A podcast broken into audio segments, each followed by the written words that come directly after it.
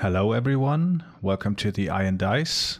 You are about to listen to part 5 of our series about early Weimar Germany. As always, if you haven't listened to the previous shows, that shouldn't be a problem, although it does enhance the experience. And without any further ado, part 5 of The Fight for the Republic.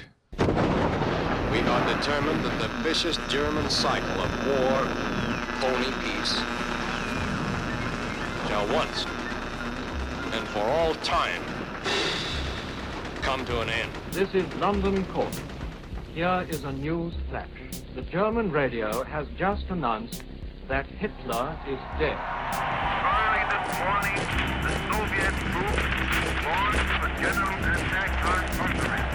Those who foolishly sought power by riding the back of the tiger ended up inside. Tonight I'm not worried about anything. I'm not fearing any man. None eyes have seen the say that we are mired in stalemate seems the only realistic, if unsatisfactory, conclusion. Over a million people here celebrating a day that they never thought would come. A day in which Germany became one country again. Launched the opening salvo of Operation Iraqi Freedom. Dice must roll, may God help us.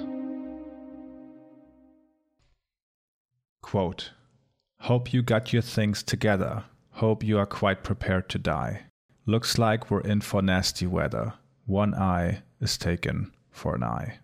Creedence Clearwater Revival. Bad Moon Rising. The world is a dead star. It doesn't warm anymore.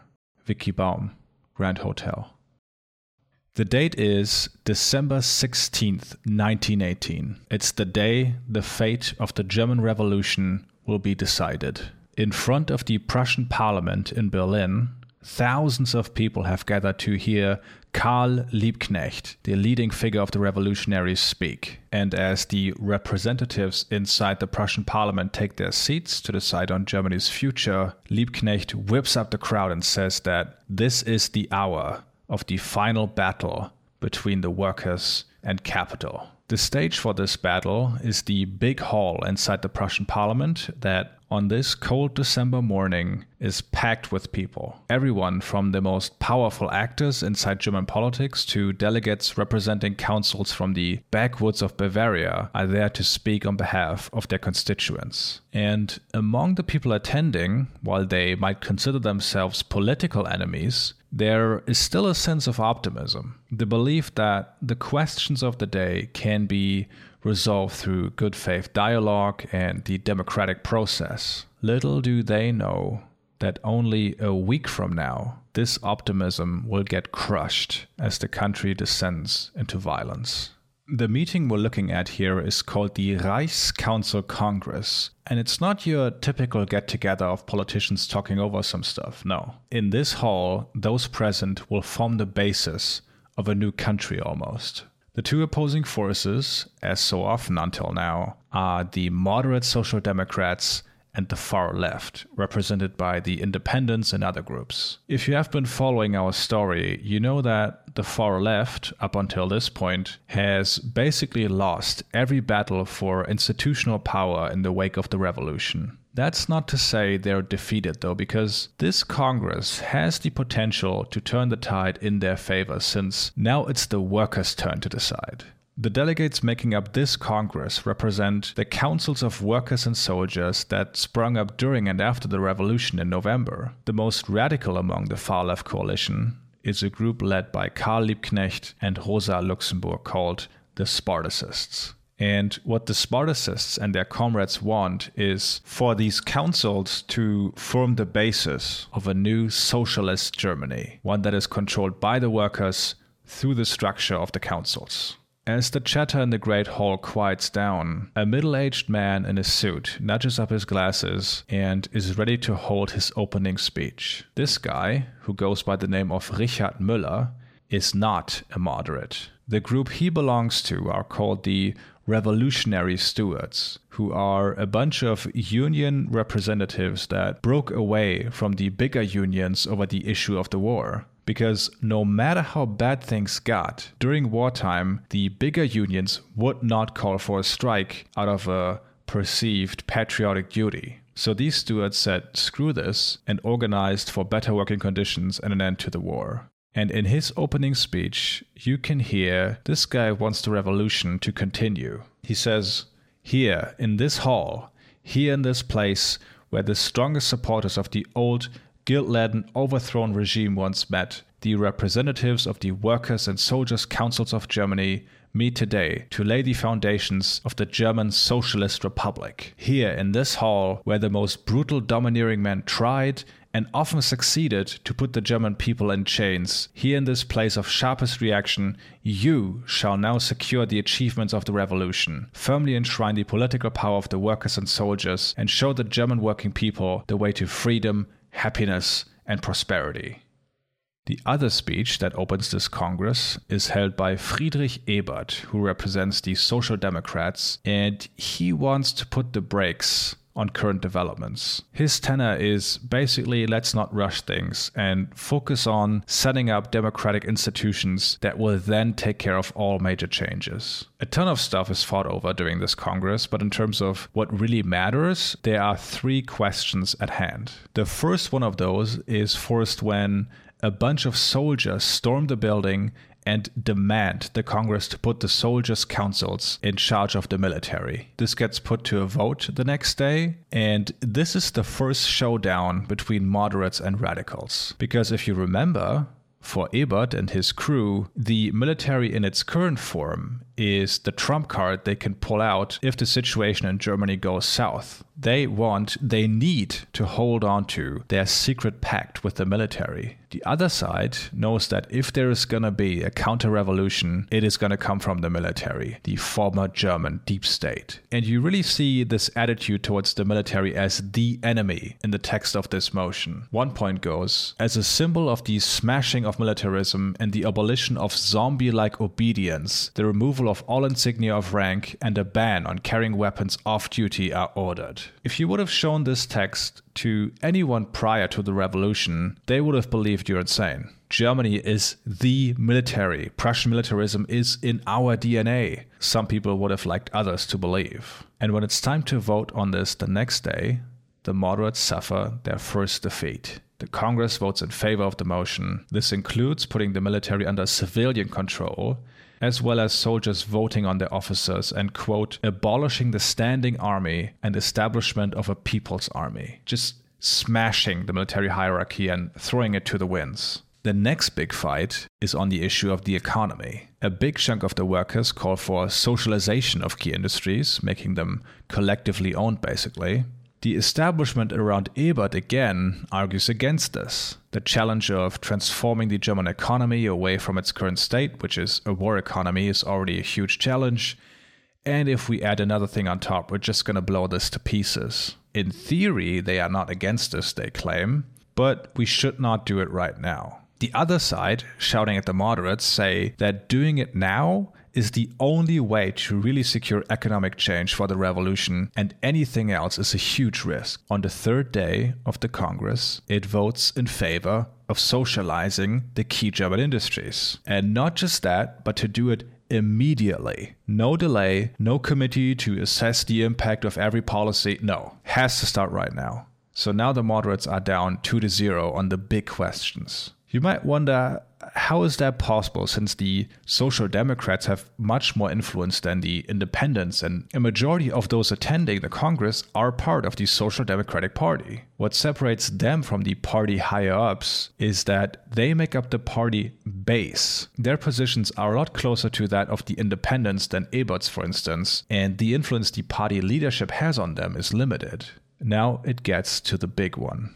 This vote is not about the economy or military affairs, but who gets to wield the ultimate power in Germany. The moderates want to call a national assembly, which will then set up a parliamentary democracy.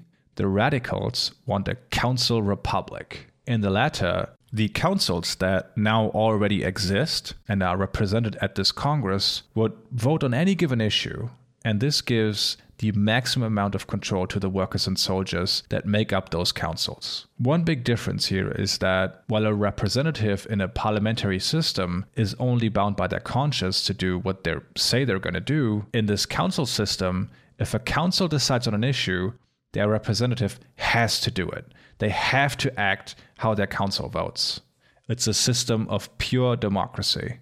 On this last issue of the Congress, the radicals have reason to be optimistic because remember, it's the councils that get to decide here. This council system already exists. So, for the moderates to win on this, the members of this Congress would have to remove themselves from the levels of power. And who would do that, right?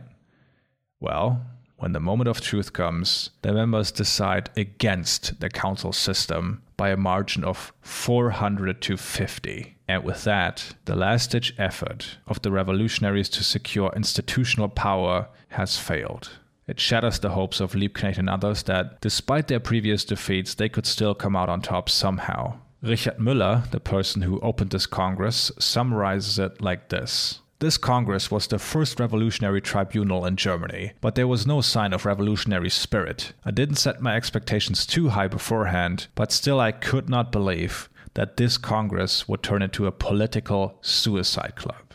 The reason for why these councils decide to slit their own throat in a political sense is twofold. While these representatives are voted in by the workers and soldiers, most of them have already been active within the existing union structures. So there is a bias there in favor of the social democrats and the systems that already exist when we get past issues like the economy or the military. Secondly, if they had voted for this, they would have been on the hook, preventing famine, restructuring the economy, the electrical grid, running the entire country, everything would have been their responsibility. Many of them were simply scared off by this. And when the Social Democrats said, come on, guys, we have this interim government, and when we hold elections, we can do all this stuff in an orderly fashion, they believe that. And because of this, because the radicals are not able to secure a new power structure in these councils, their previous victories will ultimately become meaningless. The government that will come out of this National Assembly will drag their feet on these things and, in many cases, won't implement them at all, like smashing the military structure. That won't happen, and that will prove a fateful error for the Social Democrats later in our story. What is fascinating to see here is as the revolutionaries suffer another blow, the fear of them just keeps ramping up further and further. Those people already shaking in their boots about Liebknecht, Luxemburg, and the people around them become increasingly convinced that a Bolshevik takeover is imminent. In parts, this is due to the aggressive rhetoric of the Spartacists themselves. On the other hand, the press and the right in the country are just pushing these fears to the extreme. One day before Christmas, a very influential newspaper in the country summarized these fears in a big article. Among other things, they claim that over 100,000 unemployed are roaming the streets of Berlin and calls these people the scum of humanity. And given this, even the Social Democrats are allegedly realizing that under Liebknecht and Luxemburg, the revolution has become a revolution of the mob. All hysteria aside, when Liebknecht said the final battle between the workers and capital is imminent, he wasn't completely wrong. It might not have been this Congress, but Berlin is about to witness a battle of unprecedented scale. At this point in our story, if you listen to our previous episodes, you might have come across moments where you might have asked yourself, when is this going to come to blows? Be it the rift weakening the left or the right wing that is just frothing at the mouth to take out their anger on their enemies. How long can this last? The hatred, the fear, the hysteria. It reaches its breaking point on Christmas Eve, 1918. From that point onwards, known as Blutweihnachten or Bloody Christmas. A couple of weeks prior, a conflict had started to build up between the city administration in Berlin and a number of sailors that had seized the Berlin Palace during the revolution in November. Throughout the next month, these guys just stayed at this palace waiting to receive their salary from the government, and if they weren't going to get it, they weren't going to leave the place. Now, the city commander, a guy named Otto Wels, who you might remember from previous episodes, sees these guys as a threat because he thinks they're in cahoots with the Spartacists. Instead of paying them their wages, he accuses them of stealing from the palace and demands they disband and leave the place at once. Negotiations between the two sides don't lead to anything, and when a skirmish between sailors and soldiers loyal to the government kills two people, the sailors decide to take the city commander Otto hostage and drag him to the palace. And not just that, but in addition, they position guards in and around the palace and set up machine gun nests on the balconies. On its face, this might not seem like a fateful event, given how much is happening in the country, but if we see the vortex of violence that Germany is about to experience as a row of dominoes, the kidnapping of Otto Wels is the first domino to fall. Now that this guy has been kidnapped, the clock is ticking. Even more so after it makes the rounds that the sailors are torturing the guy. With the city commander out of the picture, the decision on what to do falls on the leading figure of the Social Democrats, Friedrich Ebert. First thing he does is call Berlin's police commissioner and request his men to storm the palace and free the city commander to save his life. But when approached with this order, Berlin's police commissioner says, no, because this guy is not a social democrat. He belongs to the independents and didn't like Ebert a whole lot. In fact, he is more sympathetic to the side of the sailors. And now Friedrich Ebert is faced with a choice. Do you try to find someone else who is willing to free Otto Wels, who is Ebert's colleague and friend, I should say? Or does he pick the nuclear option?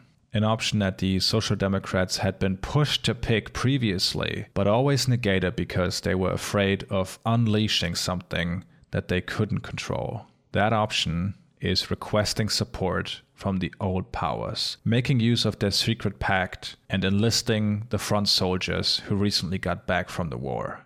Men of whom a lot are simply consumed by hatred hate for themselves, hate for the world that had given them this lot, and above all, hate for the left. The left that had stabbed them in the back and robbed them of certain victory in the war. The left that had all their sacrifices be for nothing in their minds. There was a very influential book that came out in the early 30s called The Outlaws, written by a member of these Freikorps units, these volunteer units, that will see a lot of action in our story moving forward. And this book is a great insight into the mind of these guys and how they see themselves. Here's an excerpt from The Outlaws describing these Freikorps units active in the Baltic. We made our last push. We roused ourselves once more and charged. To the last man, we left our cover and dashed into the wood. We ran across the snowfields and broke into the forest. We took them unawares and raged and shot and killed. We hunted the lads across the fields like hares, set fire to every house, smashed every bridge to smithereens, and broke every telegraph pole. We dropped the corpses into the wells and threw grenades after them. We killed anything that fell into our hands. We set fire to everything that would burn. We saw red. We lost every feeling of humanity. Where we had ravaged, the earth groaned under the destruction. Where we had charged, dust, ashes, and charred bogs lay in place of houses like festering ruins in the open country. A great banner of smoke marked our passage. We had kindled a fire, and in it was burning all that was left of our hopes, longings, ideals, values, and laws of the old world.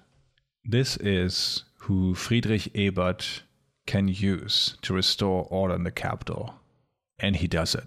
In the late evening, he calls the military high command and tells its leaders that it's time to restore order in Berlin by military means. The high command at this stage had been desperate for this call, just waiting for a reason, any reason, to use their weapons of war against the revolutionaries. Now it is time for them to make an example out of these sailors. The general they tasked with this previously took part in the genocide of the indigenous Herero and Nama in the German colonies, so you can be sure this guy doesn't mess around.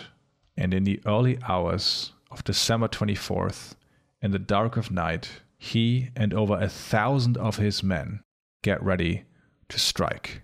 While the regular citizens are getting ready for Christmas, wrapping gifts, preparing food, this unit is about to finally get their revenge. If you had the police or any other unit tasked with something like this today, you would probably see tear gas or other non lethal weapons used at first. Not so with these guys. They load up machine guns, mortars, pack grenades, In their belts, they're carrying hatchets to bury in the sailors' heads should they get close. It's obvious this is going to get very ugly. One of the reasons for that is that these guys are not here to do the bidding of the government out of any kind of loyalty.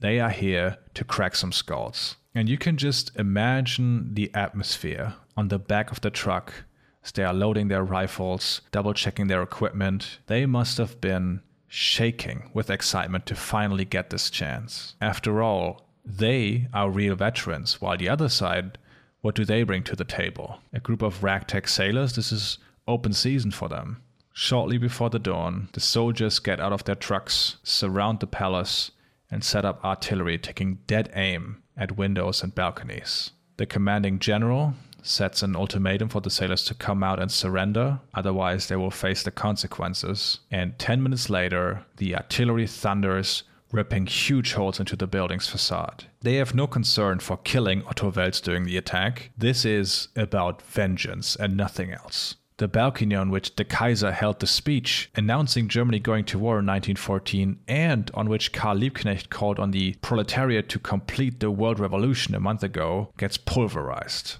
and as the general blows his whistle, the soldiers leap from their cover and storm the palace. But contrary to all expectations, this ragtag group of revolutionaries fight back vigorously. Their machine gun rips holes into the enemy's formation. At one point, the soldiers are able to push into the palace through a giant hole but quickly get beaten back. And then, during the battle, the sailors suddenly get reinforcements as the police commissioner sends his men to aid them. Workers witnessing the battle jump the barricades and start freeing captives and haranguing officers. What the military expected to be basically shooting fish in a barrel quickly turns into an utter disaster for them. By noon, over 50 soldiers are dead, and the military is forced to halt the attack. Friedrich Ebert, hearing that the trick he had up his sleeve just got crushed at the palace, calls off the attack. He has no other option now than to negotiate, and the whole thing ends with the sailors releasing Otto Wels, receiving their outstanding salary, and leaving the palace. It's hard to understate how humiliating this is, not just for Friedrich Ebert, but especially for the military. Remember, these guys have convinced themselves that despite Germany's defeat, they did what they could and aren't at fault. Hell, when they entered the city only a few days ago, Friedrich Ebert told them in a public speech in an effort to win them over no enemy was able to overcome you.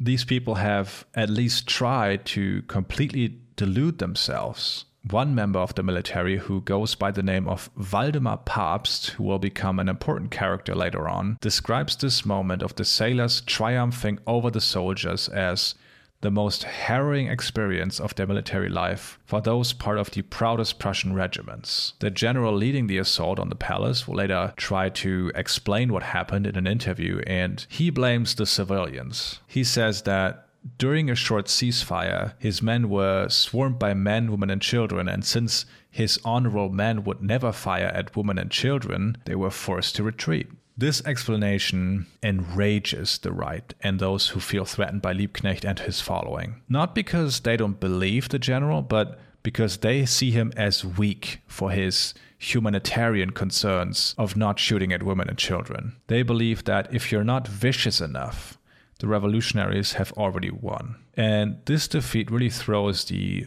right into a mental crisis and plunges them further into this frenzy they're in. The general who screwed up the attack gets sacked, and the men who replace him, one of whom the just mentioned Waldemar Pabst, will make sure something like this will never happen again. One of the measures they take is to establish a guideline that says if you encounter a hostile group of civilians, you are to open fire immediately.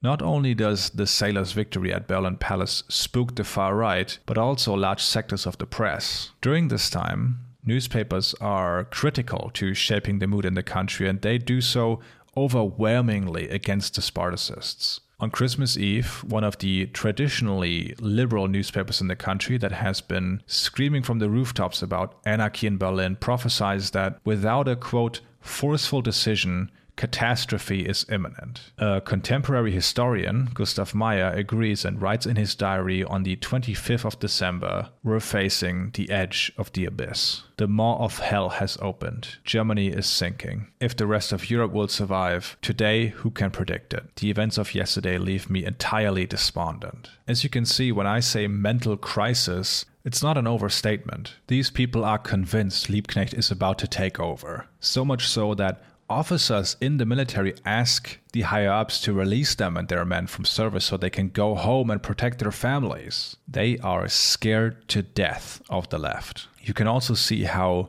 you can also see how shook the Social Democrats are by the recent events in a couple of articles in the party newspaper Forward. One article released in the aftermath of the battle at Berlin Palace says that Germany has reached a critical juncture where the choice is either a rule of the people or the rule of criminals, and describes the sailors as aiming to establish an Asiatic tyranny of hunger and terror like in Russia. The article ends with an explicit call to arms when it says, Out there, the soldiers paid with blood so that they could return to find a free fatherland. They did not make these sacrifices to return to a country in which everything sinks in blood, dirt, hunger, in which madness and despotism rule. Yes, we, those of us who were soldiers, who were out there lying in filth and muck with death in front of our eyes. While we were there, we dreamed of a better future for our nation. We must now remain firmly united and must be clear about what is at stake. We cannot tolerate mutiny and rebellion against the authorities of our republic. No one who preaches or demands rebellion can be seen as an honest comrade. We must stand with our people and protect the republic so that it does not end up under the tyranny of a criminal minority. What is so bizarre about this political moment in German history is that this level of anxiety is simply not rooted in reality. It's almost comical how much the fear of the left and the amount of power it actually wields differ. For instance, the sailors at Berlin Palace weren't even Spartacists for the most part. They had been Social Democrats. Not to mention that Karl Liebknecht and Rosa Luxemburg had absolutely nothing to do with their activities. But in this moment where everybody is so anxious of the demon of the revolution, Liebknecht, and the blood dripping Rosa, as they are called in the press, none of that matters. When the news gets around that the government was forced to reach an agreement with the sailors, this gets spun into a total capitulation to radical forces in Berlin. Now, those already scared are just waiting for the hammer to drop. For the moment, Liebknecht and his secret army of over a hundred thousand men will emerge from the shadows. During a Christmas service in the Berlin Cathedral, a mass panic breaks loose when some attendees believe a group of Spartacists had infiltrated the cathedral. People start screaming, grabbing their children, and stumble out of the building. No Spartacists were found anywhere near the cathedral that day. On December 27th, even more fuel is added to the fire when one newspaper opens with the headline in big, bold print Liebknecht rules alleging the Spartacists had taken power in the capital. In reality, though, it's not the Spartacists who are about to take almost complete control in Berlin. Right up until now, the power has been shared in the so called Council of People's Deputies, half Social Democrats, half independents. But this fragile alliance gets put to the test when the independents find out what Ebert and his Social Democratic colleagues on the council have done. Because not only did the Social Democrats call upon the military to conduct an operation within the capital using war machinery against German citizens, they did so without informing the rest of the interim government before or after the fact. The independents sitting on the council are enraged by this. They say, How can you do this? Why not invite the Kaiser back in if you're just going to rely on the old powers anyway? To them, it increasingly looks like all this talk about the unity of the working class and governing together, that's really just the velvet glove over the iron fist. And of course, Ebert and his colleagues say that they didn't have a choice and only made the call after learning that the sailors were torturing their party colleague. At the end of a lot of heated debate, the independents decide that they simply cannot accept this and on December 28th, half the council resigns, severing the last tie that held the labor movement together since the start of the revolution and allowing the Social Democrats to make a clean sweep. They immediately replace the independents with other Social Democrats so that now the council is under complete Social Democratic control. In addition to this, these guys have radicalized to a large degree over the course of the last month. Apart from immense pressure from liberal and conservative forces to finally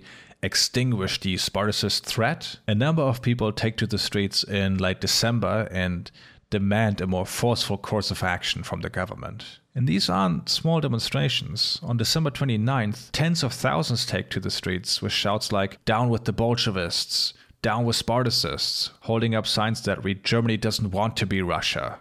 And of course, there are also thousands of people in the streets supporting the revolutionaries, calling for an end to the Ebert dictatorship and solidarity with Russia. On December 30th, Berlin's biggest newspaper writes The air is charged with electricity. Unparalleled political tension. The soil in Berlin is glowing.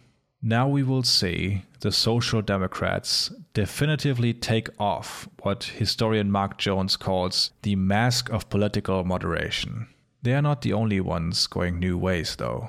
In this electrically charged atmosphere, a new political force emerges. One day before New Year's Eve, hundreds of radicals, revolutionaries, and Spartacists get together to unite under a single banner. People like Rosa Luxemburg had, up until the last moment, argued that they would be better off using the independents to carry the propaganda into the masses, as she says. But with the defeat of the independents at the Council Congress in mid December, she too comes around to the need for something new. The attendees at this meeting are completely disillusioned with the Social Democrats' call for a unity among the workers because that only ever meant unity on their terms. The reformism of the independents has also proven impotent to bring about meaningful change. Now it's time to take power on their own terms. This new movement will not be a minor leftist splinter group, but will grow to roughly 400,000 card carrying members. At the beginning, it's a broad mix of all kinds of different groups, but those dominating the movement will be the young, hungry revolutionaries, not the old theorists. One attendee notes that the rest of the people there almost felt powerless against the quote, spirit of fanatical utopianism. This group, on the 30th December 1918, forms the Communist Party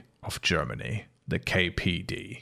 They want to overthrow the interim government and achieve the Second German Revolution. Before they can get there, though, there are questions of the day that are immediate cause for heated debate. Like, will we take part in the National Assembly and become a part of the German parliament? Those arguing that they should, like Rosa, are booed, while those in favor of boycotting the assembly, calling for immediate action, are elevated by the crowd. And at this point, Rosa, for instance, is somewhat skeptical of the direction of this movement. To people close to her, she tells that she feels like they have a too narrow perspective, and when the other members decide in favor of boycotting the assembly, she calls it an outgrowth of a childish, immature radicalism. To her, the masses simply aren't ready for the revolution yet, and toppling the government won't achieve what the communists are hoping for. This perspective of hers is about to change. In early January 1919, the Social Democrats are almost in complete control. And just take a moment to contemplate just how well these guys played their cards. A revolution happens that they don't want, that they fight against, in fact. But when they sense that they can't stop it anymore, they position themselves at the front and take over most institutions coming from this. They have the unions and a large portion of the workers. They have the Council of People's Deputies. They have the military on their side and are most likely going to become the biggest party in the upcoming elections at the National Assembly. Still, there is one critical holdout left that is a thorn in their side the Berlin police commissioner. Not only has this guy defied their orders to attack the sailors on Bloody Christmas and instead helped them fight the military, he is open about his sympathy for the Spartacists. So, after seizing control of the Council of People's Deputies, they tell this guy to take a hike. This police commissioner is no desk jockey, though. His response is basically Listen, I don't know who you think you are, that you have the power to make me resign, but I was given this position by the revolution, and only the revolution can take it away from me. When the new police commissioner shows up at the department, he is driven off by soldiers and armed workers loyal to the old commissioner. They won't allow the counter reaction to seize the last institution from them. And at this point, even if you don't know that much about Weimar history, you just know this is about to go south the tension in the city has been going up and up and up. And you're constantly wondering what is going to be the release valve for all of this. For the Social Democrats and the Freikorps who want to stomp out the threat from the left, and for the radicals to finally finish the revolution. On January 5th, 1919, the independents and their allies organize a protest march in support of the police commissioner. And in itself, this is nothing special. These kinds of marches have been happening all throughout December from all sides. The dynamic of this march changes when the independents contact the Spartacists, or communists now rather, and request their support. On the same day, they put up posters all throughout Berlin and especially around the factories and publish a call to action for every worker. Not only is this published in the communist newspaper, The Red Flag, but also in the paper of the independents called Freedom. In their grab for power, the Social Democrats have united the splintered far left and created themselves a powerful enemy. The articles and posters say that the ousting of the commissioner is what Liebknecht had been warning about for weeks now the eradication of every achievement made during the revolution. Remember when Liebknecht warned that the counter revolution is already on the march a month ago? This is it. This will be the final strike at the heart of the revolution, and the police will once again be a tool of the ruling class to oppress the workers. And if you're a worker in Berlin, you remember what that was like. You remember the batons and the police breaking up your strikes during the war when all you wanted was better working conditions. This call to action really pushes at those buttons of the average factory worker who got politicized during the war. What you see after is a massive amount of people not seen since the revolution in November taking to the streets of Berlin. Together, they march to the police station, and more and more people join. Even groups that just happen to also protest on the same day. They all unite under the red flag in an opposition to a return to the pre revolution status quo. At the police station, Liebknecht and others give speeches, whipping up the crowd, that they have to be prepared to choke off any attempt at counter revolution, and everyone realizes this is not an ordinary protest march. The newspaper The Red Flag proudly claims that this is the most powerful contingent the proletariat of Berlin was able to pull together so far. And in this case, they're right. Liebknecht renews his call to topple the government and says that the workers have to be ready to smash the National Assembly with violent means if necessary. You probably won't be shocked to find out that in this atmosphere, as soon as it gets dark in Berlin, this protest march takes on a new dimension. And here I have to be careful about what I say because you see this with protests today too, where things are largely peaceful and then a small subset of people take things into a different direction. They escalate, they do things that are obviously counterproductive and provoke a reaction from the authorities. Often, this is just what happens when a large group of people get together. Some people take it too far, but it also happens that these people are doing this deliberately because they secretly work for the other side agent provocateur is what they're called. And you have to be cautious with accusations like this as to not get into conspiracy territory, but they do exist. There is a broad historical record of this tactic being used by the police to break up labor strikes or the FBI to infiltrate the anti war movement during the Vietnam War. In our story, the historical record shows that the police and other groups also have secret agents within the labor movement and the communists. It's one thing to say, what is harder to figure out is what actions are down to their presence and what has to be chalked up to things merely getting out of control. Be that as it may, during this protest, a smaller group of roughly 600 people splits off and heads for Berlin's newspaper district. Armed and ready to take action, this group storms the printing plants of the Social Democratic newspaper Forward that had been demonizing the Spartacists for weeks now now, this building is not wholly undefended. About 80 soldiers armed with multiple machine guns are supposed to provide protection, but decide not to put up a fight against the belligerent crowd. Besides storming the forward building, the group also takes control of a number of publishing houses and throws the freshly printed pro government posters out onto the street and sets them on fire. While all of this is happening, the people who called for this protest are overwhelmed by the moment. Never would they have imagined that a crowd this huge would show up, and now they're facing an important crossroad on what to do. Do we use this energy somehow, or would it be better to further organize and wait? That evening, representatives of the KPD, the Independents, and the Revolutionary Stewards gather at the Berlin police station to decide on what to do now. As they're discussing the possibilities in getting all these messages that the newspaper district has been seized by revolutionaries and all that stuff, they kind of get high on their own supply. In other words, recent events have convinced them that not only the masses are on their side, but that the soldiers garrisoned in the city will flock to the protests as well. They get caught up in a sort of revolutionary euphoria and are convinced now's the time to strike. It's all or nothing now. After brief discussion, they overwhelmingly vote in favor of calling for a general strike with the aim of toppling the Social Democrats and putting themselves into power. How they're going to accomplish this is not clear at this moment, and there are people among the left who are skeptical of this approach, but nobody wants to be less radical than the person next to them. Even the guy who functions as the connection to Moscow advises against this. Rosa Luxemburg, who is not at this meeting at the police station, also had doubts about this, but as she witnesses this massive amount of people taken to the streets, she too is convinced that they have to act. The next day, they publish a new proclamation calling on the workers to secure and finish the revolution. It says, Onwards to the fight for socialism, onwards to the fight for the power of the revolutionary proletariat. What started as a protest about a change in personnel, basically, is about to turn into the January uprising. Spartacist uprising is another term, but that's really a misnomer because, as you can see, it wasn't the Spartacists that started the initial protest, nor are they the biggest group present. On January 6th, Berlin witnesses not one, but two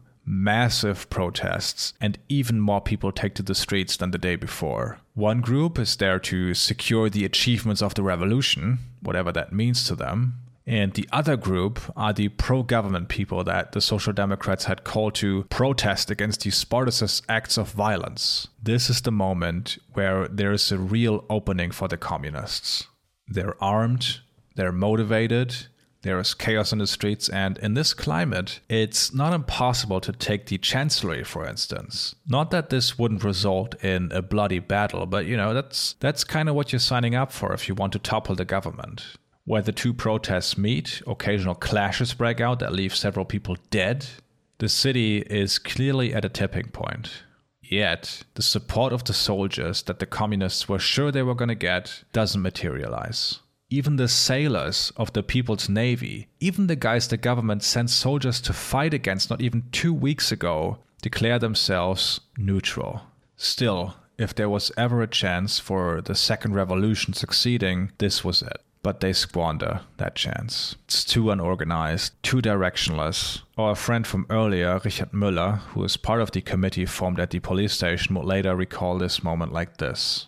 Had the Revolutionary Committee recognized the weakness of the government and wanted to overthrow it, it would have been possible on January 6th without much effort. But the committee was too preoccupied with its own weaknesses. It met to advise, discuss, and advise. The masses stood in the Siegesallee and waited. Waited as they had waited the day before, went home disappointed today as they did yesterday. The next day, people still take to the streets, but in much smaller capacity. And it becomes clear that the majority of the workers is not as committed to ousting the government as the revolutionaries had assumed. The independents want to find an end to the conflict through dialogue and negotiation because the newspaper district remains occupied through all of this. The more radical forces among the left, like Rosa Luxemburg, who not that long ago was against any kind of action that wasn't supported by the majority of the workers, is now dead set against negotiating with the government. In an article for the Red Flag, she writes that the current government is a wall that has to be torn down. She scolds those wanting to negotiate with the quote, mortal enemies. She even calls the independents a decaying corpse that poisoned the revolution.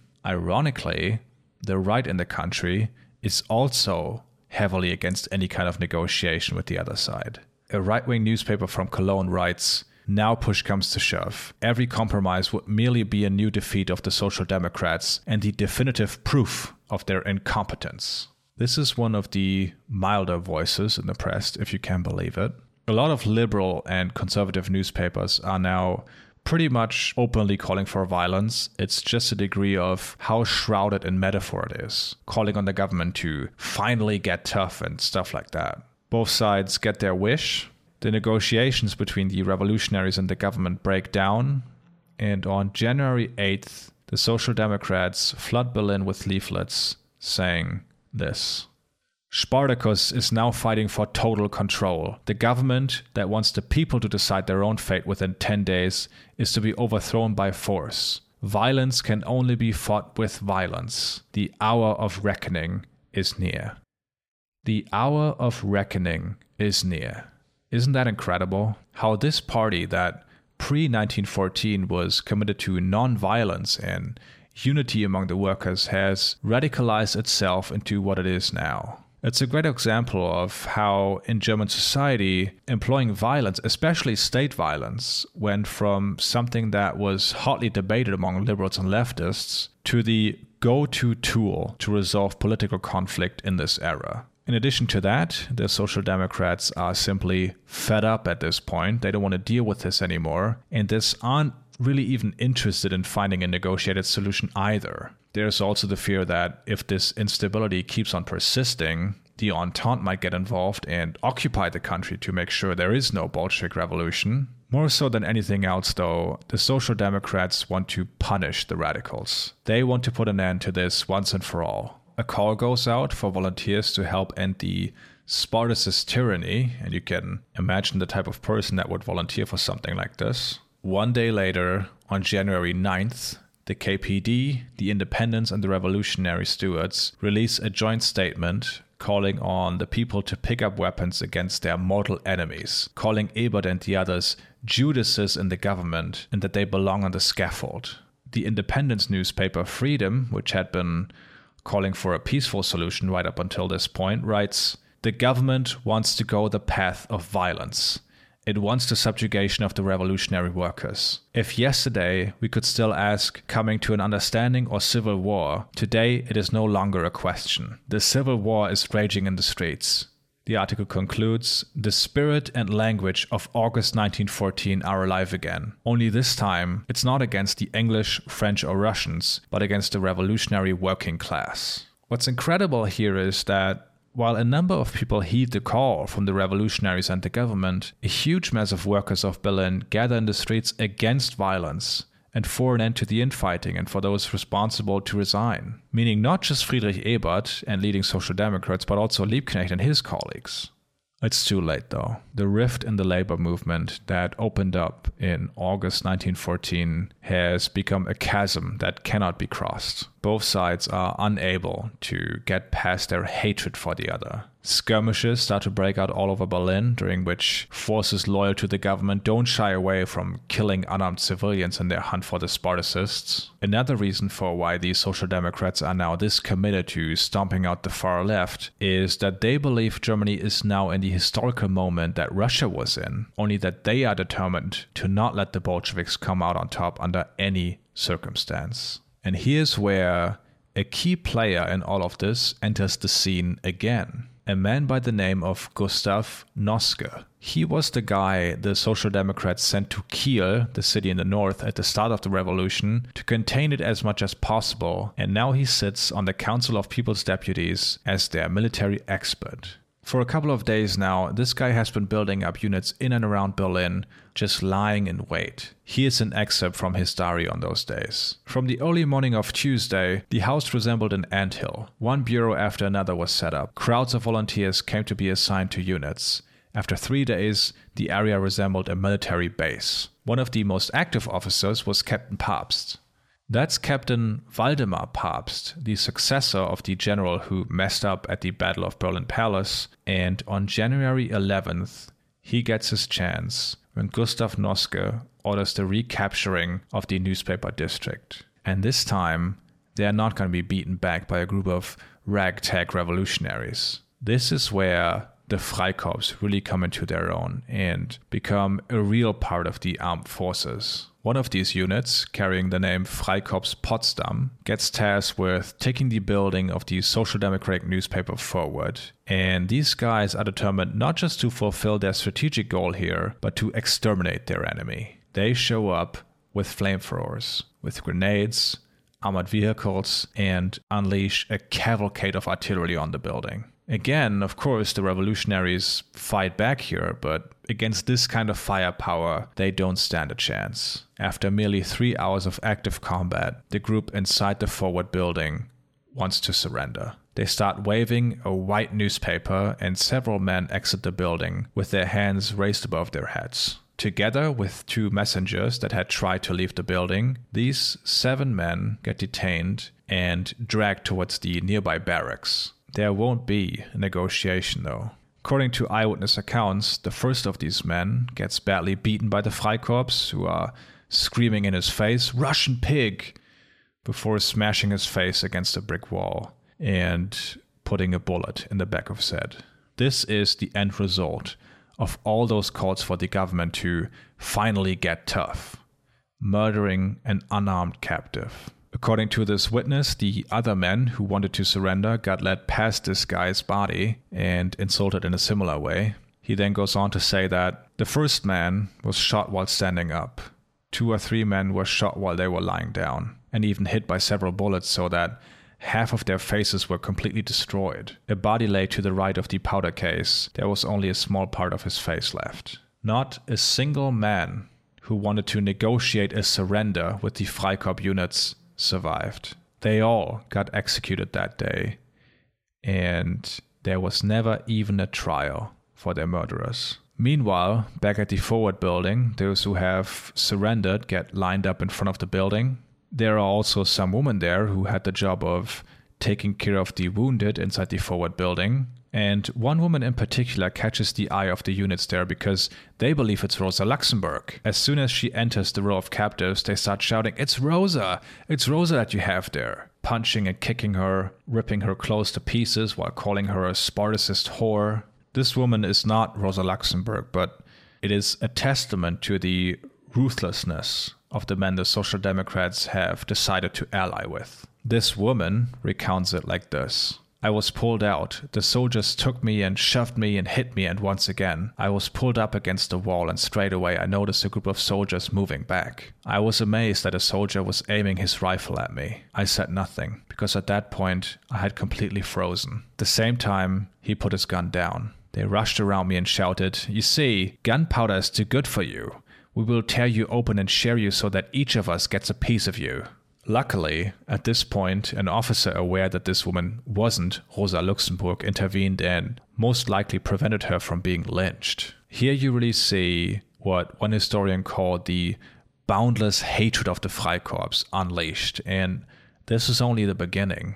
Later that day, Gustav Noske, leading 3,000 soldiers, holds a victory parade through the city center, and this marks the definitive end of the January uprising.